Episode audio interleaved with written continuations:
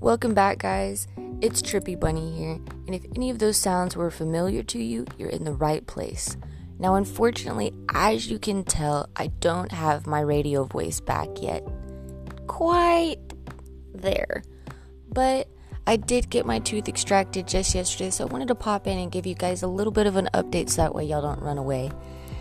But I do promise that episode 3 will be out as soon as I am able to talk properly. But I wanted to give you guys a little bit of a thought process while you wait for episode 3 to come out. Now, we're going to talk about our favorite kind of things to smoke out of in episode 3. So, I want you guys to collect your favorite pieces, and when episode 3 comes out, I want you to hit your favorite piece every single time I say the word dude.